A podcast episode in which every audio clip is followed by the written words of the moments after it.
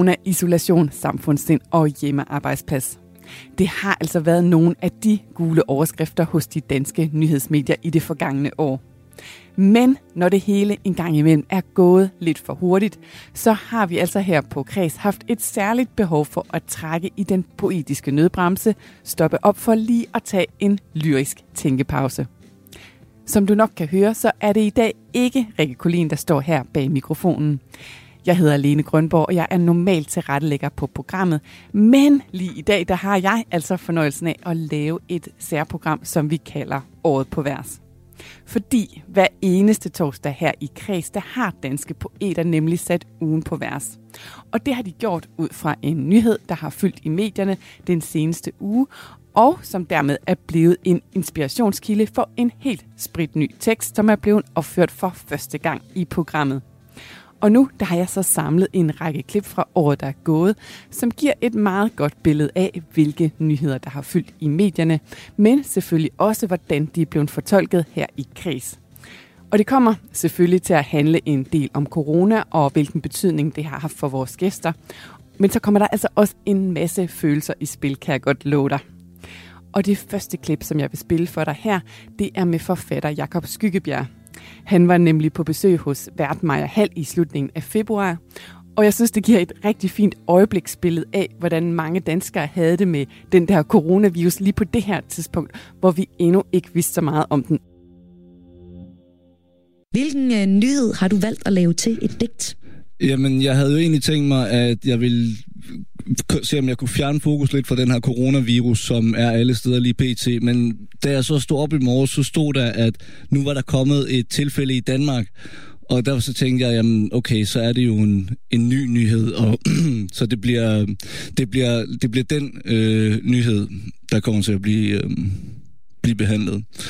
Øh, jeg har skrevet en, øh, en mikro-mini-musical, kan man sige, fordi ja. det bevæger sig fra at være et stykke poesi, øh, som er en slags monolog, øh, til lige pludselig at, øh, at, at den her stemme, som, som fremsiger den her monolog, bryder ud i sang.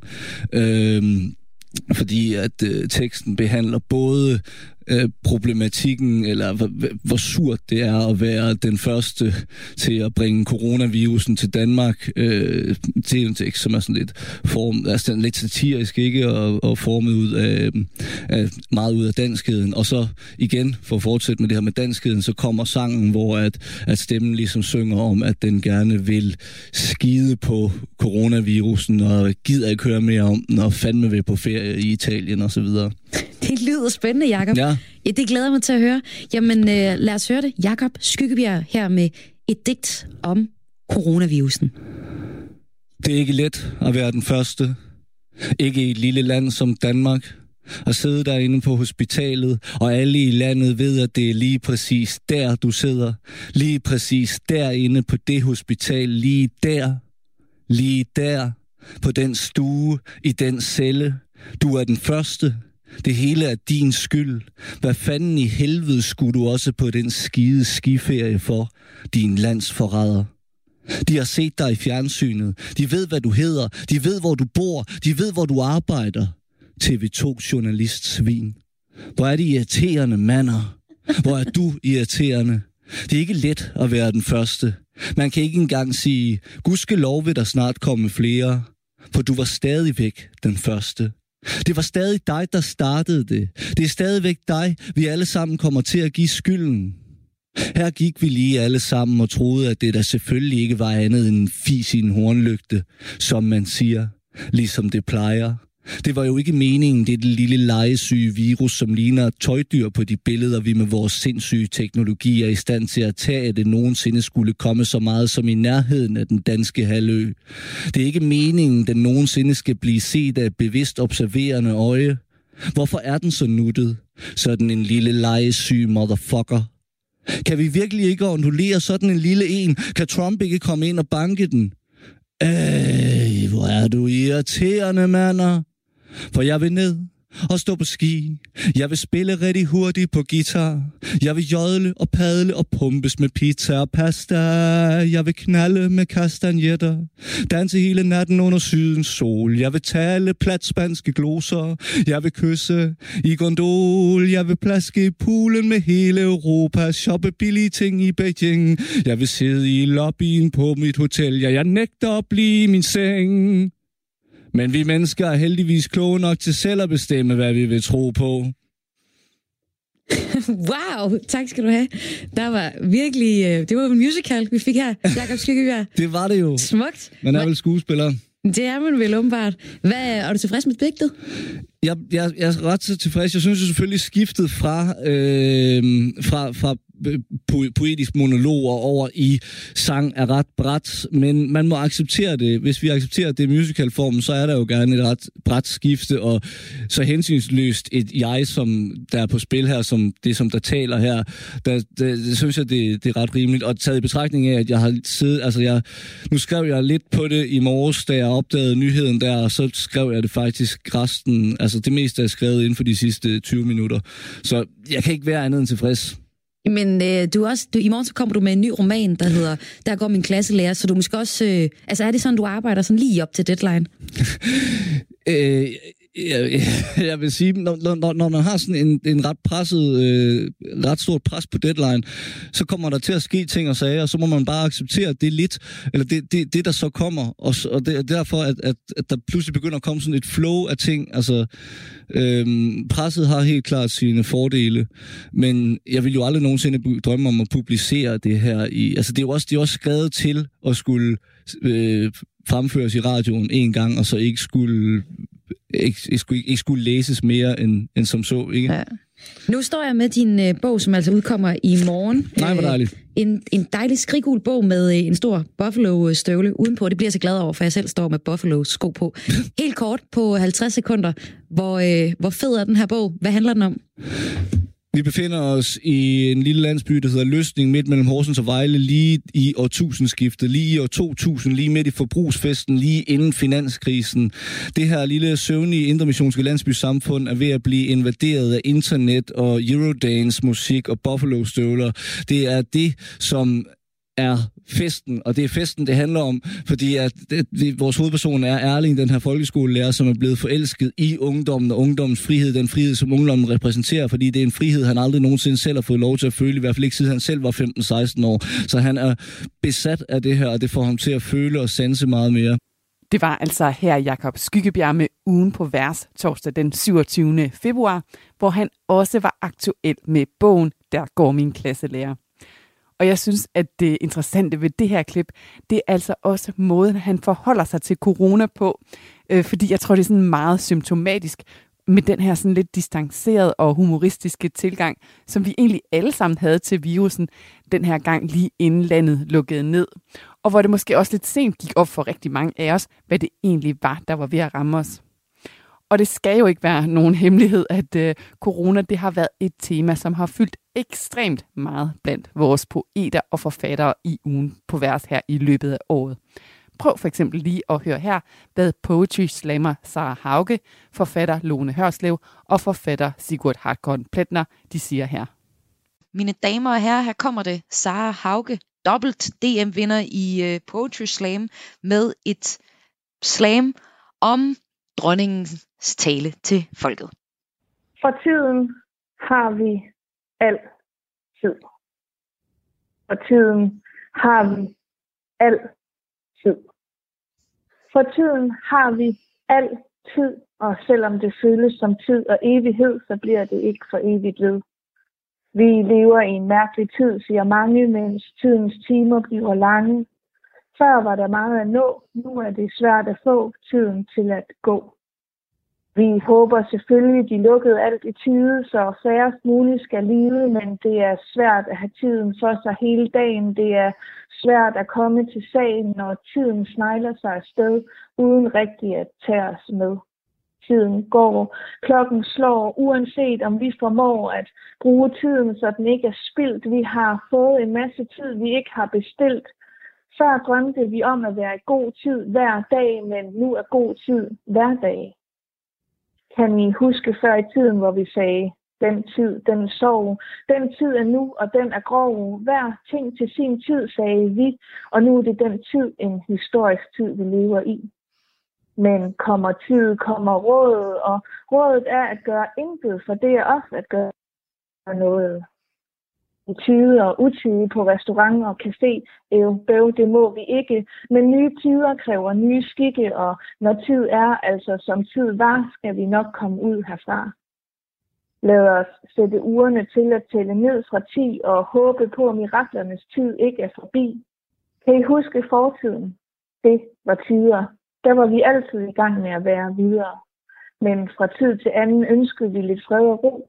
Den har vi nu. Vær god. Tiden er ikke anderledes end så mange af de andre år. Nu kan vi bare pludselig mærke, at den går. For tiden har vi altid. Lone Hørslev med et coronadigt. Tak. Termometer, tortilla, sangria. Jeg var så vred for kort tid siden i Spanien over, at jeg skulle komme hjem. Jeg løb på en strandpromenade og spillede mus fra min playliste løb. Men så blev vrede til panik, og panik blev til nedbrud i den indre flytrafik, og nu, nu synger vi en morgensang sammen med Philip Faber på DR.dk, mens Spanien er ude af kontrol. På ubestemt tid bevæbnet med håndsprit og husholdningshandsker. På de film, som vi ser på computeren, står folk alt for tæt, begyser og lytter til dronningen, der i rette sætter os som små, uartige børn. Jeg føler mig uren og smitsom. I Lombardiet har de for længst nået bristepunktet. I Lombardiet er der fyldt op i kapellerne.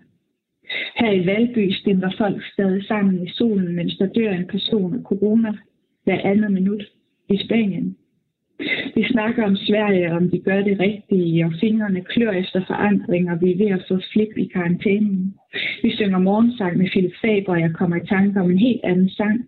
Jeg har en angst, som aldrig før, som stod jeg foran dødens dør. Er der nogen, der vil lægge et puslespil? Er der nogen, der vil lave vores aftensmad? Er der nogen, der vil lægge planer for et liv efter dette? Jeg måtte ind og styrte ned i mørke og i ensomhed. Her kommer altså ugen på vers med Sigurd Hartkorn Pletner. Her kommer politikernes fem gode råd til selvbeskyttelse under håndteringen af covid-19. Råd 1. Vask dine hænder og brug håndsprit, når nogen spørger, hvorfor du brugte en halv milliard skattekroner på at overdrage vores vaccineproduktion til en sheik fra et totalitært regime. En effektiv håndvask kan bestå i at sige ting som, at det jo ikke var din idé. Som afspritning kan du bebrejde en tidligere regering, et konsulentfirma og eller en kollega fra et andet ministerium. Kort sagt, vask hænder og brug håndsprit. Råd 2.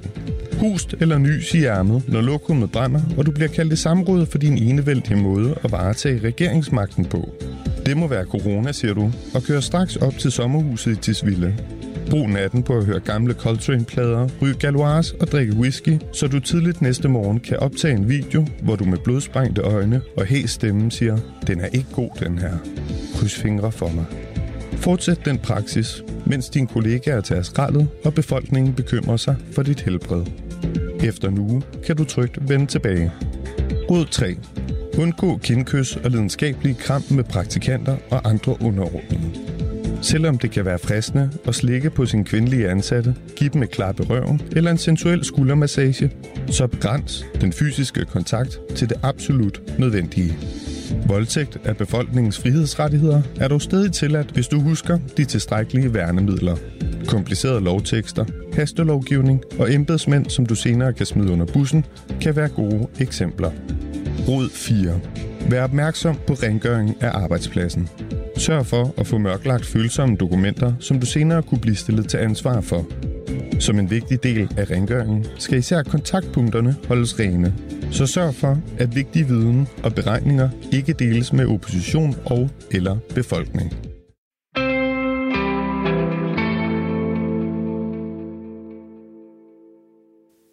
Ja, corona og corona.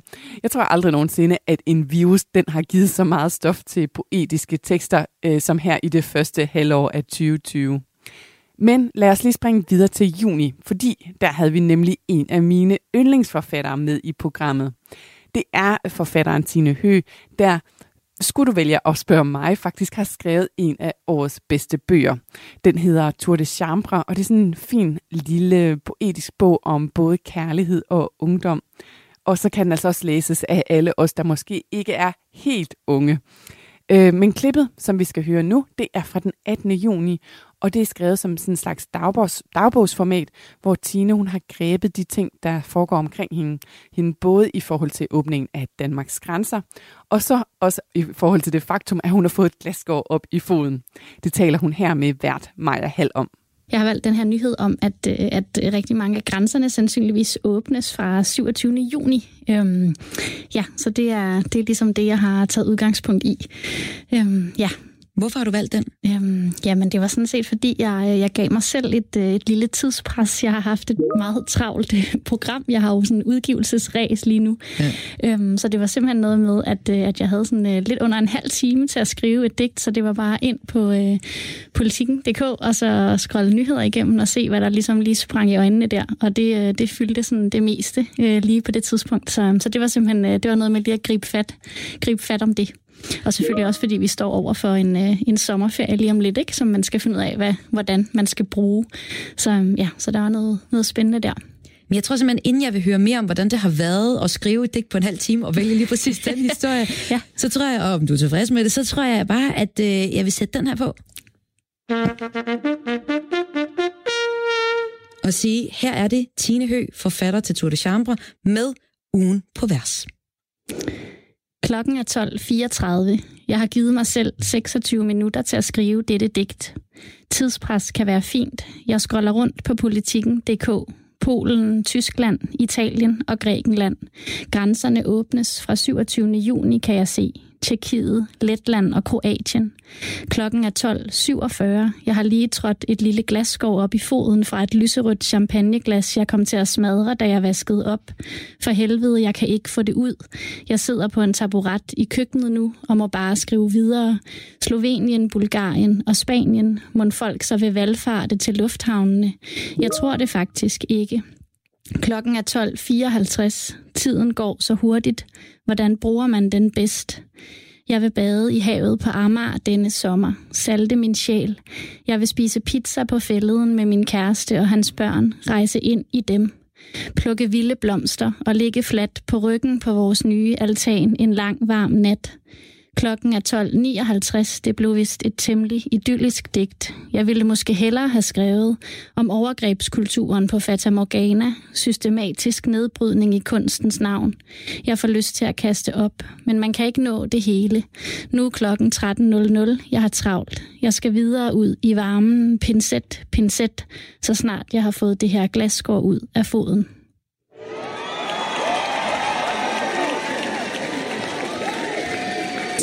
Tine Hø. Tusind tak for det. Ja, værsgo. Det var jo nærmest en, øh, en nærmest lille dagbogsformat. Det ja. blev øh, ind kranset af det her, det her digt. Ja. Prøv lige at, at bryde det ned for os. Du tænker, jeg skal nå det her på en halv time. Ja. Øh, jeg tager fat i, hvad der er omkring mig. Ja. Havde du fået glaskår i foden? Ja, det er faktisk ikke, det er ikke engang... Øh... Ej, det er ked af at høre. Undskyld, jeg griner.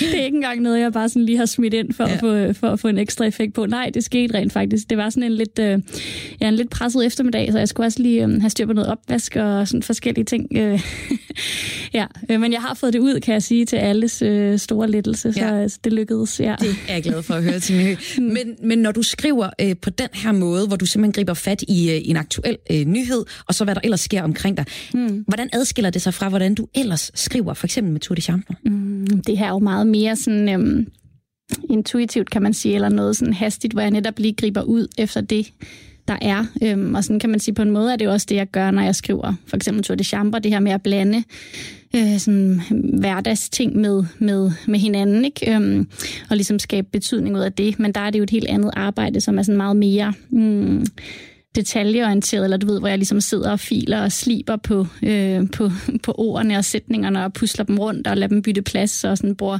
utrolig lang tid på at arbejde med, med, den, med hver eneste side, sådan nærmest som et stykke musik eller sådan noget, ikke? Øhm, hvor det her jo ligesom bliver sådan lidt mere mm, ja, tankestrøm, flow-agtigt, og noget, der sådan netop får det her sådan lidt dagbogspræg. Ikke? Øhm, så det er sådan, ja, det ja, meget anderledes. Men alligevel noget, jeg genkender, det er jo din kærlighed til, til sprog og til talesproget også, som er meget tydeligt i Tour de Chambre, hvor jeg kalder det en sms-roman, det er måske lidt øh, journalistagtigt at kalde det, men du bruger sms-sproget rigtig meget, og den der tankestrøm, mm. som du jo også bruger i, øh, i digtet her, det er jo helt tydeligt, pincet, pincet, pincet, ja. altså det der, man, ah, jeg skal ja. have den ud nu, ikke? Jo, så jo. Den, øh, den griber du egentlig fat i. Hvordan mm. er det egentlig, når man har ligesom en jeg vil sige, super dejlig roman øh, ude lige nu, men så lige får sådan, skal skrive noget på en halv time. Altså, hvordan tilfredsheden? Er det okay? Er det ja, så okay det er, for dig? Ja, det er faktisk meget, øh, det kan faktisk være meget rart. Det er faktisk meget rart, det der med at, øh, at få sådan en skriveopgave. Altså, fordi jeg, jeg laver jo mange ting i øjeblikket, som er at at være ude og tale om romanen, og øh, ude og læse op, og du ved, alt sådan noget, som handler om den. Øhm, og der var det faktisk helt rart at lige få lov til at sidde og arbejde lidt med nogle ord øhm, igen. Det kan faktisk være meget dejligt, sådan et lille ja, et afbræk, hvor man lige går ind i det der rum, ikke? som jo er meget anderledes end det at skulle formulere sig om det, man har lavet. Det er, sådan, det er noget helt andet at lave det. Ikke? Det er sådan meget, øhm, to meget forskellige ting. Jeg kan også rigtig godt lide alt det her udadvendte, jeg skal i øjeblikket, men, men det er også rart lige at få lov at sådan, zone ind igen i sig selv og sidde med, med nogle ord. Mm, ja. Og så skal jeg også lige høre om du, det er altså egentlig nyheden jo, som, øh, som handler om, at grænserne åbner, ja. men du jo også beskriver, hvordan at sidde øh, på Amagerfællet med kæresten og ja. nogle hjemlige ting. Mm. Altså, øh, hvordan øh, forholder du dig egentlig til den her op, lige så stille opåbning af Danmark? Mm, jamen, det er det, jeg egentlig kom til at tænke på, det der med, om, hvordan folk ligesom vil reagere på det, øhm, om det så vil betyde, at der ligesom bare vil være sådan et boom, at folk bare skal udnytte, at de kan få lov til at, at flytte sig øhm, geografisk. Og der der tvivler jeg ret meget på det. Jeg kunne ligesom mærke på mig selv, at den der... Øhm, det der med, at man ligesom har vendt sig meget indad mod det nære, at det er som om, der også er noget i det, som har været um, rigtig dejligt, synes jeg. Øhm, og det med, at man ligesom ikke havde tusind muligheder, så man måtte sådan lægge meget energi i de muligheder, der var. Øh, og det synes jeg også, der kommer noget ret rart ud af. Øhm, og så tror jeg også, ligesom jeg havde indstillet mig på det der med, at, at man ligesom at vi skulle være hjemme, ikke? eller at det ligesom var noget med at kigge på, hvad er der omkring os, og hvordan kan vi bruge det på den bedst mulige måde. Så jeg tror egentlig, at, ja, øhm, at det er sådan, jeg i hvert fald selv har tænkt mig at gå sommeren i møde, øh, selvom det godt kan være, at, at der kommer andre muligheder. Og lidt udlængsel måske også. Ja, ja. jo, ja. Mm. Men Tine Høgh, tak fordi du var med her til at give os øh, ugen på vers. Ja, jamen tak fordi jeg måtte komme.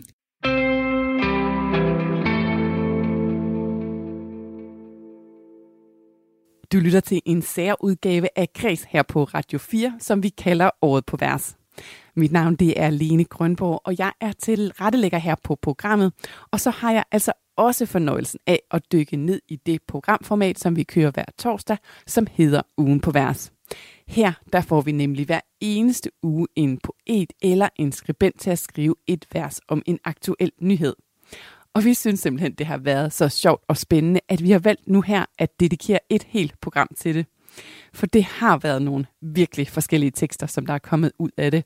Alt efter om vi har haft en digter, en komiker, en musiker eller en forfatter med i studiet. Og nu har jeg så fundet et af mine yndlingsklip fra året, der er gået frem til dig. Det er øh, rapper PDB, der med både store armbevægelser og masser af bid og humor satte ugen på vers – torsdag den 27. august 2020, og det gjorde han hos vært Rikke Kulin. Du er jo rapper og aktuel med albumet Gøgeungen, som udkommer i morgen. Ja. Tillykke med det. Tak skal du have. Det, det kigger vi på lige om lidt, men uh, først så springer vi jo lige ud i ugen på vers her, ja. som det jo handler om. Så jeg vil starte med at spørge dig, hvilken nyhed du har valgt? Jamen, øh, jeg gennemgik sådan lidt en proces, fordi jeg synes, det kunne være rigtig sjovt at finde en virkelig sådan obskur nyhed. Så jeg begyndte at tænke, hvad for nogle lokalaviser ligger længst væk fra, hvor jeg bor. og så begyndte jeg at tjekke sådan Skagen lokalavisen og Ty og sådan nogle forskellige steder. Men der var bare slet ikke nogen spændende nyheder. Det var virkelig kun sådan noget med et kulturhus hus, der var lukket eller sådan noget. Så jeg faldt jo så lige pludselig over, at man ligesom er rykket til next level i øh, Rusland i forhold til den her vaccine, som alle klør sig i nakken rundt omkring i verden og tænker, hvad er det dog, I putter ind i jeres befolkning nu? Og de øh, i den her uge øh, vaccinerer 40.000 personer mere med den her vaccine, som ingen rigtig ved, hvad indeholder. Og det synes jeg var så grotesk, at øh, det kunne være meget sjovt at skrive noget om. Ja, altså jeg, er meget, meget, meget spændt, og jeg, du har jo egentlig svaret på allerede, hvorfor du har valgt den her øh, tekst, så jeg tænker egentlig, at vi simpelthen bare springer ud i det. Øh, jeg vil starte med at spørge, har teksten en titel, eller kører vi den sådan navnløs? Øh, jamen, jeg synes bare, vi skal kalde det Vladimir. Jamen, så kan jeg øh, Det sige... handler også lidt om sådan min, min egen personlige fascination af det her. Øh, nærmest sådan et koncept mere, end det er et menneske, der hedder Vladimir Putin, ikke? Øhm, det er simpelthen PDB her med ugen på vers, og øh, det er altså med teksten Vladimir. Yeah, okay. Prøv at høre her. Yeah. Okay. yeah. Uh. Jeg er lige glad med, hvad alle siger. Jeg er rimelig fascineret af Vladimir. En mand, der klæder sig og taler som en bandekriger, og fuldt og fast tror på sine egne fantasier. Hvad vil du gætte på sådan en verdens erobrer? Gør forud for en vaccine, han vil servere til millioner. Du tænker, den er godkendt på tværs af institutioner? Nej, den er testet på 76 personer. Der bliver fuldt af 40.000 i denne uge. Det er en fremgangsform, der er svær at gennemskue.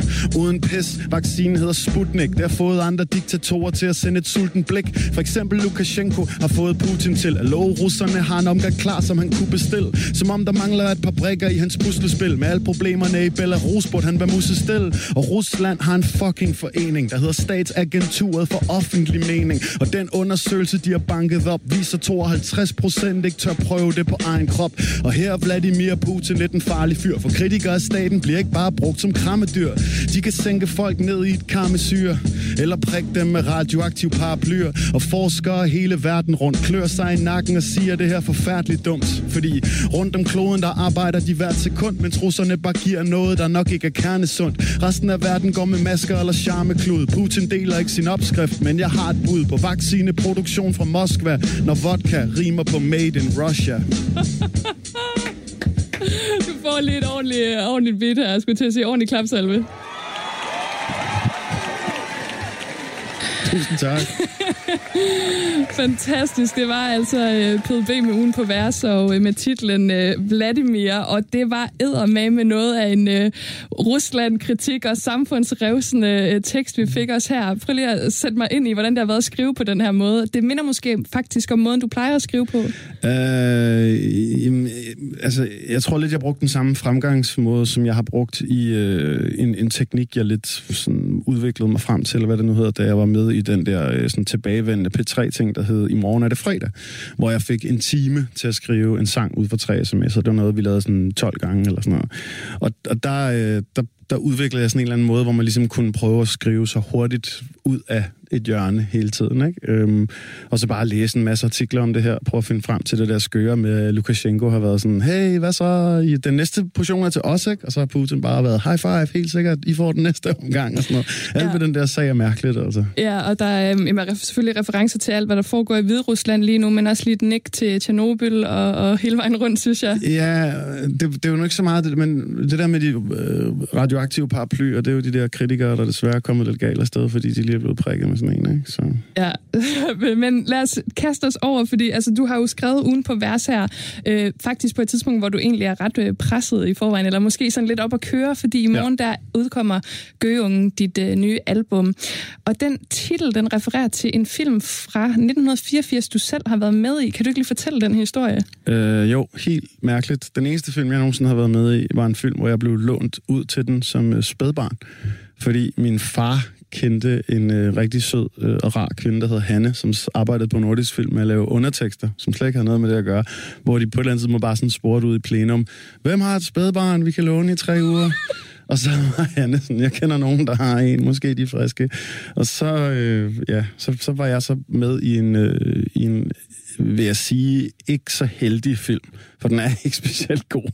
Øh, og øh, den handler blandt andet om, at en, øh, en pige så får den her lillebror, som så er mig, og så fordi, at hun ligesom mister opmærksomheden for sine forældre og sådan noget, så har hun nogle sådan lidt febermareridsagtige ting, hvor hun forestiller sig, at hun slår barnet ihjel og drukner det og sådan noget.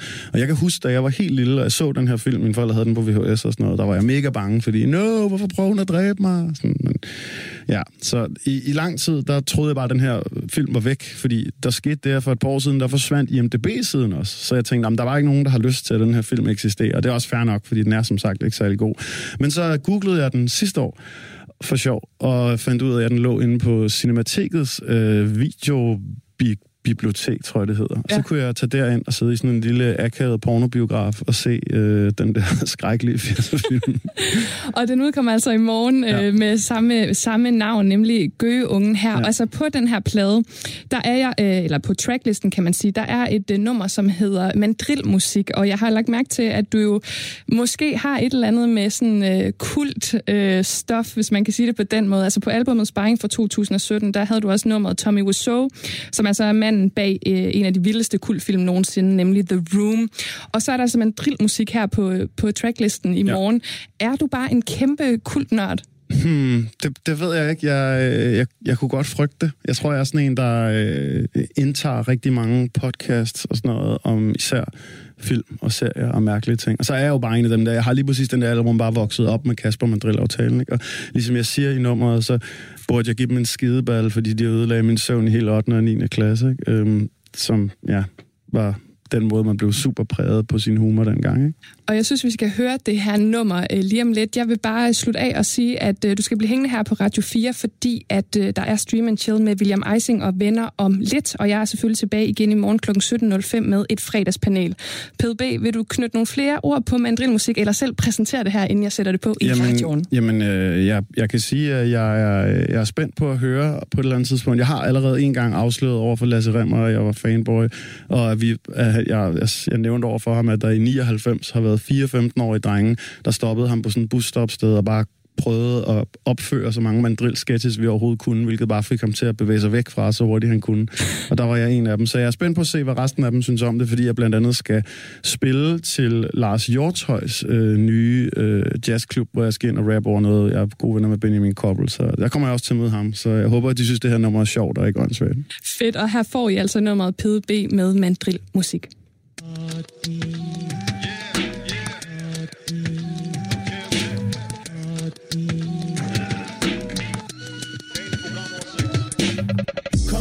hej til mit crew Hej til mit crew Her i min daglige stue I min daglige stue Skal vi være rowdy nu?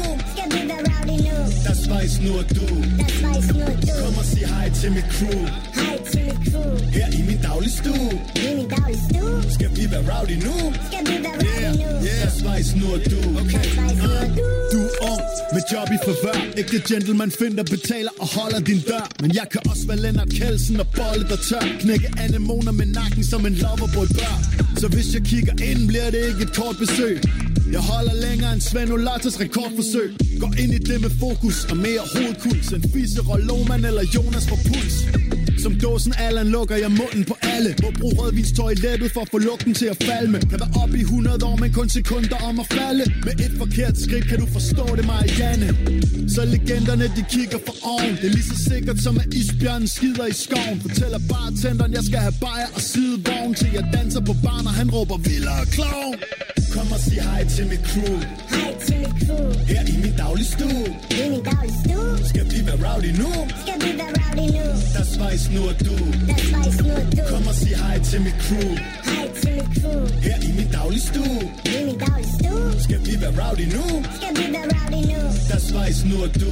Der svejs nu og du. Ren Bjarne Goldbæk, jeg er alt for mobil. Brummer og nedstiger, som om jeg var totalt ud af skid. Altid sulten, men efter jeg har taget min bid Tænker jeg, jeg skulle have haft mere forberedelsestid. Beskyldningerne larmer som byer af demonstranter. Og fylder mit kadaver med de frygteligste tanker. Du må love mig, du taler pænt og lytter til de andre. Og ikke lægger en tung sten på fryser, når det banker.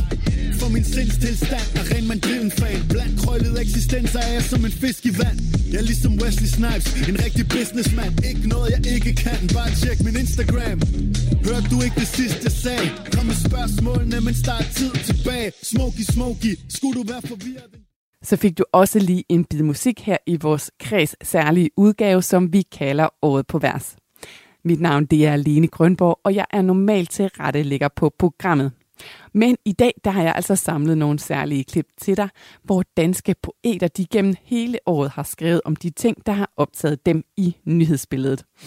Og torsdag den 26. november, der havde vært Rikke Kolin altså så besøg af Frederik Rosgaard. Han er komiker, og så er han også modtager af Zulu, Zulu Comedy Galas talentpris. Og Frederik, han havde altså bidt mærke i den aktuelle nyhed, at Lise Nørgaard i en alder af 103 havde fået et livslangt legat. Og velkommen til, øh, til Kreds, Frederik. Hvordan har du det med at blive kaldt poet som komiker? Øhm, det kan jeg mærke, det har jeg det rigtig godt med. okay, jamen altså, jeg er jo meget glad for, at du, øh, du kommer ind. Det er jo noget af et program at komme øh, ind i i dag, men øhm, jeg er, Ja, det var lidt på, voldsomt. jeg er sikker på, at du kan løfte øh, opgaven, fordi du, du har jo valgt en, øh, en nyhed, der er kommet den her uge, og som faktisk er noget, vi også har beskæftiget os med i programmet i dag. Hvad er det, du øh, har taget med? Jamen, jeg, jeg, jeg faldt over nyheden i går, da jeg sad og prøvede at lede efter et eller andet og, og skrive noget om, og, og så så jeg Lise Nørgaard, hun havde, havde modtaget det der hederslegat. Og så tænkte jeg, det var, det var ret spændende at, at modtage et hederslegat i så sen en alder. Men hvorfor har du valgt det? Også fordi, at jeg, jeg var inde og høre nogle af af de andre, der har været derinde, og der blev der jo snakket meget om øh, mink og corona og, og sådan noget. Og det er jo det, der fylder hele mediebilledet. Så jeg, jeg var faktisk på Se og Hør, hvor jeg fandt nyheden om Lise Nørgaard. Og så kom den på de andre bagefter, men jeg tror, det var Se og Hør, der breakede den.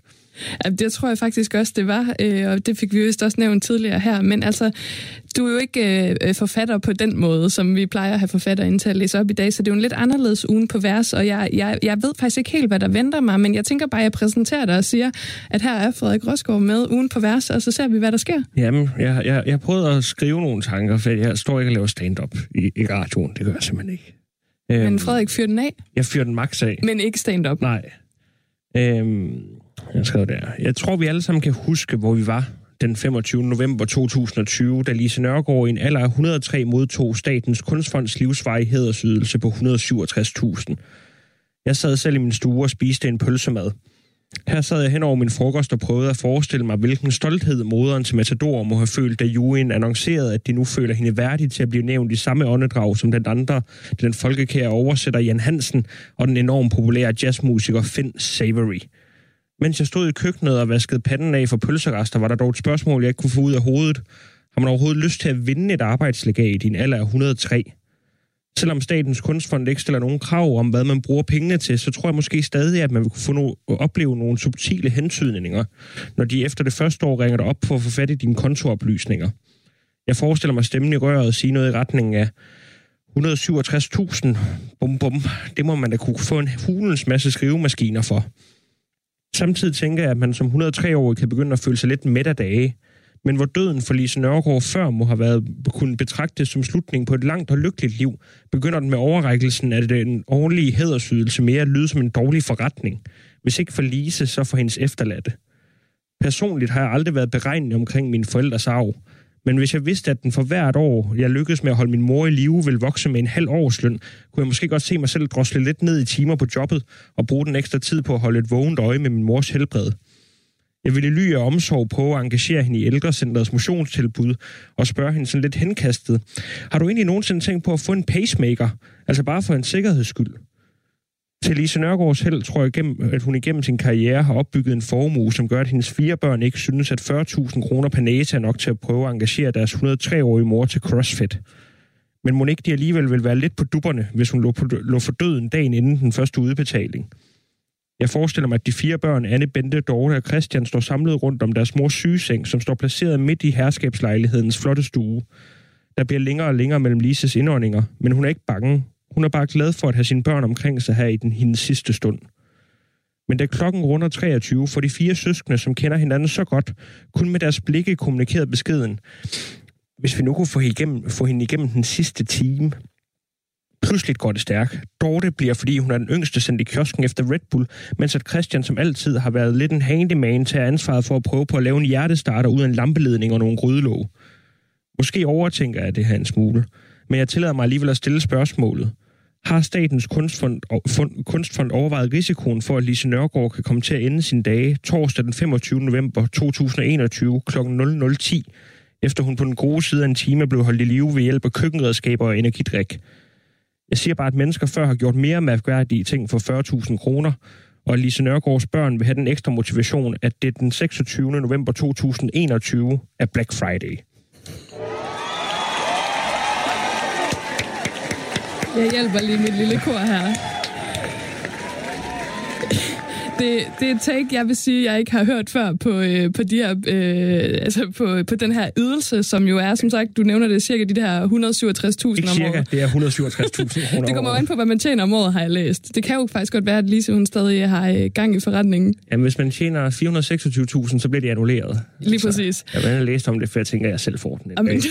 du er, og apropos det der med at få øh, priser, kan man sige, så har du jo faktisk modtaget 100.000 kroner, fordi Yes. du har vundet talentprisen. Altså, hvad er de blevet brugt til? Er de brugt til at holde dig i liv? De er ikke blevet brugt endnu, øh, men jeg kan godt mærke, at, at min familie er, er begyndt at være sådan lidt nogle gribe omkring mig. Øh, men øh, de er ikke blevet brugt endnu. De skal bare bruges til at lave noget, noget stand-up i det nye år, hvor jeg så kan jeg sige nej til at skrive noget tv, som jeg ellers gør. Så det bliver dejligt. Og jeg tænker jo lige nu, så er det måske en ret svær periode at være stand-up-komiker i, fordi der har jo været øh, en, en lille coronapandemi, som har gjort det lidt sværere at Den er optræde. her stadig. Den er her stadig. Ja. Det er så godt, jeg har dig, Frederik.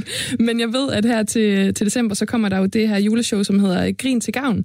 Kan du ikke lige øh, sætte nogle ord på det, for jeg ved, at du skal være med i det i år. Jo, det er, det er to, øh, to dage, øh, hvor vi den øh, 27. december i Aarhus og øh, har tre shows, og den 29. december i København, hvor vi også har tre shows. Så der kommer en masse sjove komikere optræder, og der er lige blevet sat et ekstra show til salg i Aarhus, for det går rigtig stærkt med, med billetterne. Øhm, så man skal godt kunne tænke sig at se det, så kan man gå ind på grintilgavn.dk og støtte en god sag.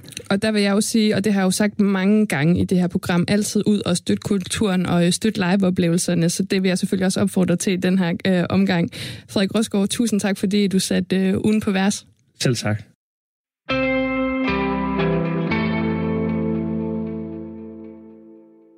Og sådan fik komiker Frederik Rosgaard altså her sat ugen på vers tilbage i slutningen af november, hvor det var på alles læber, at Lise Nørgaard hun altså havde fået den her livslange hedersydelse. Vi er ved at nå slutningen af den her udgave af Kreds, som vi kalder Året på vers. Men inden vi slutter helt af, så skal vi selvfølgelig også have et klip fra årets sidste måned. Og det er med sangerinden Falula, der var på besøg hos Rikke Kulin. Det var hun den 3. december, hvor hun havde en virkelig smuk og poetisk sang med, som handlede om øh, den der indespæring, som øh, efterhånden har gjort de fleste danskere, inklusiv mig selv, rigtig coronatrætte. Den kommer her. Og dagens poet i dag, det er dig, Maria A. Petri, også kendt som Falula. Velkommen til Kreds. Jo, tak skal du have.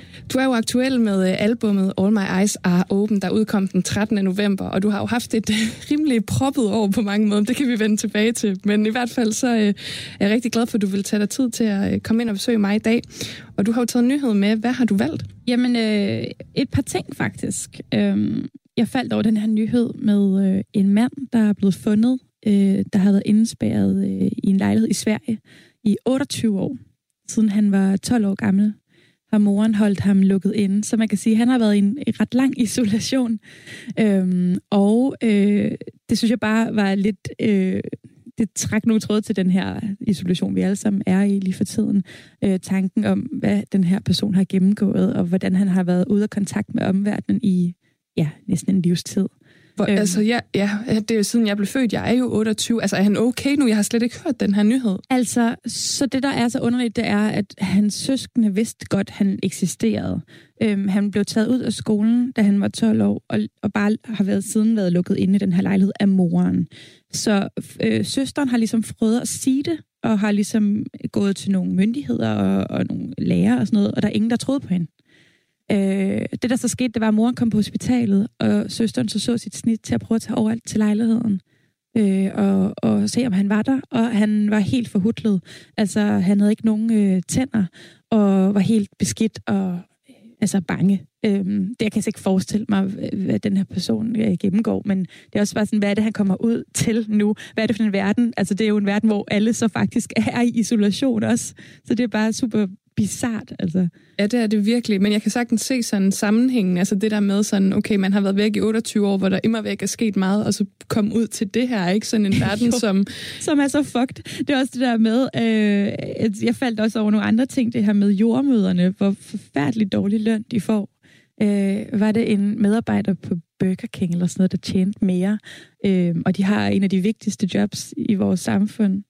Øhm, og derudover så er der også bare, at han kommer ud til, at klimakrisen den bare raser der ud af, og det, det må være lidt underligt at skulle ud og eksistere i den virkelighed, der er lige nu. Det synes alle vi andre jo også, som har været i den al den her tid. Okay, jeg er meget spændt på, hvordan det så bliver øh, oversat til det, du har øh, lavet til os. ja, ja. Har det en titel, det her? Ja, den hedder Bagdysten forfra. Bagdysten forfra. Jamen, prøv at høre her, kære lytter. Her får du simpelthen bagdysten forfra i ugen på vers med Falula. I Sverige fandt man i forgårs en mand. Han var dreng, da man sidst havde set ham. Og nu er han fri fra sin isolation. Men der er ingen, der må give et kram. Min mor sidder på anden sal. Et sted på Vesterbro. Restløs som en cirkushest. Corona. Uge to. Jeg tror, jeg vil se bag dysten forfra. Jeg tror, jeg vil tage mig en morfar. Mens vinden rusker i de nøgne træer, drømmer jeg om glæser franske kager. Glem alt om forbud og masker. Giv mig en mus, der ikke har sat sig. Jordmøder tjener en usseløn, mens de hjælper os igennem smerten. Det er dem, der griber din datter og søn i deres første møde med verden. 2020 er det varmeste år endnu.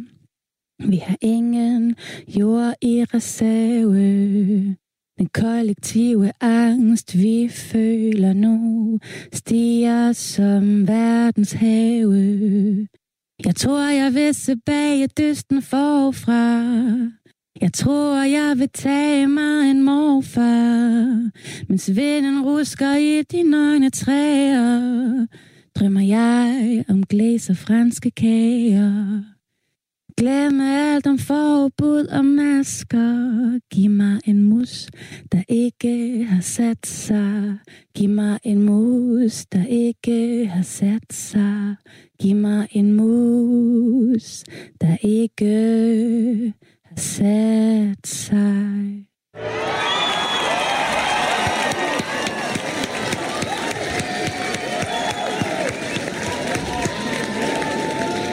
Jeg har lige mit uh, hæppekor her. Altså, wow, det var, det var virkelig sådan en sang, sådan en tekst, hvor... Det, ja, som du, du, jeg tror, du nævner bizarre. Jeg synes, jeg hørte det ord på et tidspunkt, eller så snakkede vi om det inden. Det var så, så mange forskellige delelementer, der sammen sådan prøvede at beskrive den her verden, vi lever i lige nu. Altså det der med bare at sætte sig ind og se bagdysten for at glemme alt det. Altså, er det, er det noget, du selv benytter dig af? Ja, ja, altså den her eskapisme, som vi virkelig har brug for. Det er jo derfor, vi elsker at se bagdysten og vild med dans og alle de her sådan let fordøjelige ting, som får os til at føle os varme indeni. Øhm, og sådan har det altid været. Jeg kan huske, når jeg var bange for ting, så skulle jeg altid se venner, fordi den kendte jeg så godt. Og, og alt er bare sådan fuzzy og lækkert og rart i den verden. Så det der med at dykke ned i de her fiktive verdener, øhm, selvom bagdysten jo ikke er fiktiv, men man har brug for det der, øhm, det der rare univers, hvor det eneste, der kan gå galt, det er fucking en mus, der ikke har sat sig, altså. Jamen, jeg kan, ved du hvad, jeg kan genkende det så meget. Jeg tror, alle har den der sådan, enten comfort-serie, eller film, eller sang, for den sags skyld. Et eller andet, der sådan driver dem lidt væk fra, øh, fra alt det, der sker lige nu, og som, som du nævner her, øh, dårlige forhold for jordmøderne. Vi har det varmeste år nogensinde. Der er corona. Altså, det, det er så voldsomt alt sammen, ikke? Og jeg har tænkt sådan lidt over, jamen, er det, det er jo ikke 2020, der er noget galt med. Der er måske noget galt med den verden, vi, vi har sat op for os selv, ikke? Ja, 2020 har virkelig fået et, et hårdt ry, ikke? Øh, vi har ligesom givet det år skylden for alt, men som du selv siger, så er alle de her ting jo bare symptomer på en masse andre ting, der er galt. Og udover det, hvis vi lige skal vende sådan, altså 2020 ellers for dig, så synes jeg, altså nu har jeg sådan skrevet ned, hvad der er sket for dig i det her år, ikke? Altså du har udgivet podcasten Hej Søster, som jeg skal lige sige til lytteren, jeg har været med til at producere. Ja. Så har du udgivet den her, øh, din nye øh, plade her i november, All My Eyes Are Open, og så øh, har du spillet Maria Magdalena i Jesus Christ Superstar, og du har simpelthen også lige fået tvillinger. Altså, ja. hvad har det her været for et år, sammenlagt med alt det, som du også lige har beskrevet i, øh, i den her sang? Jamen, jeg har været så mega privilegeret, at jeg har kunne blive ved med at, at arbejde, og så ramte det jo faktisk præcis sammen med, at jeg fik tvillinger, at da landet lukkede ned. Det var underligt, øh, men gjorde jo så også, at der var en ro, øh, som, altså der var ikke nogen, der var ude nogen steder. Alle var på barsel sammen med mig, selvom jeg ønske, ville ønske, det havde været under bedre omstændigheder, men det gjorde faktisk også, at at det hele føltes ret roligt lige der. Altså, ja, jeg har så været så heldig at sted, jeg har haft jobs, og sted, jeg har haft en indtægt, og det er jeg meget, meget glad for, fordi jeg ved godt, at min, øh, min branche, den bløder, styrt bløder. Derfor er jeg meget taknemmelig for, at jeg kunne få lov til at komme ud og optræde. Men på en måde, så føler jeg, at der er sådan et lille øh, lys for enden af tunnelen. Altså nu har Roskilde i dag offentliggjort nogle navne, og øh, snakker ligesom om, at de vil lynteste folk og holde en coronasikker festival, så det kommer til at ske. Og man fornemmer sådan, at folk, de, øh, de finder på deres rundt omkring, og der kommer shows. Og øh, apropos shows, så er det jo næsten også lige blevet offentliggjort, at du skal spille på forbrændingen i Albertslund den 22. maj. Ja. En meget, altså for dit, for dit vedkommende har jeg lyst til at sige, intim koncert. Der er kun 90 billetter til salg. Ja. Og den eneste koncert, der er planlagt indtil videre i 2021. Altså, hvor meget glæder du dig til det her? Jamen, vanvittigt meget. Og selvom der er 90 billetter til salg, så kommer det til at føles som Roskilde Festival. Altså, det bliver den vildeste fest. Jeg har, jeg har virkelig tænkt mig at gøre noget helt unikt ud af det, også fordi, at det er lige nu den eneste koncert, jeg har tænkt mig at lave med mit band, så den får fuld gas. Altså, det, det kommer til at blive rimelig episk. Så de 90 mennesker, de får så lidt af en fest, vil jeg sige. Jamen, altså, det er jeg faktisk overhovedet ikke i tvivl om, og jeg er virkelig glad for, at du har lyst til at komme og sætte øh, ugen på vers, og øh, jamen, altså, bagdysten forfra, det er jo en ny banger for mig. er det godt? Ja, jeg vil bare sige tusind tak for Lula Maria og Petri for, at du var med til at sætte ugen på vers. Ja, det var altså her sangerinden Falula med den nye banger Bagedysten forfra, som altså også bliver afslutningen her på Kreds, som i dag gav dig året på vers. Vi slutter programmet her, her til tonerne af et af mine yndlingsnumre med Falula. Det er det nummer, der hedder Give Us A Little Love, og det må altså være en bøn til 2021, hvor Kreds selvfølgelig også er tilbage i sin vanlige udgave. Men her er det Falula med Give Us A Little Love.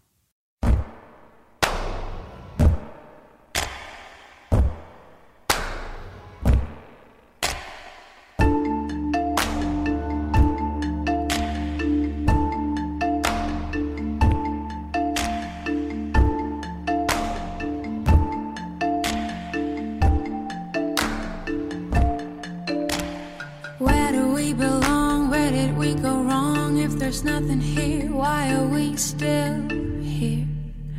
Where do we belong? Where did we go wrong? If there's nothing here, why are we still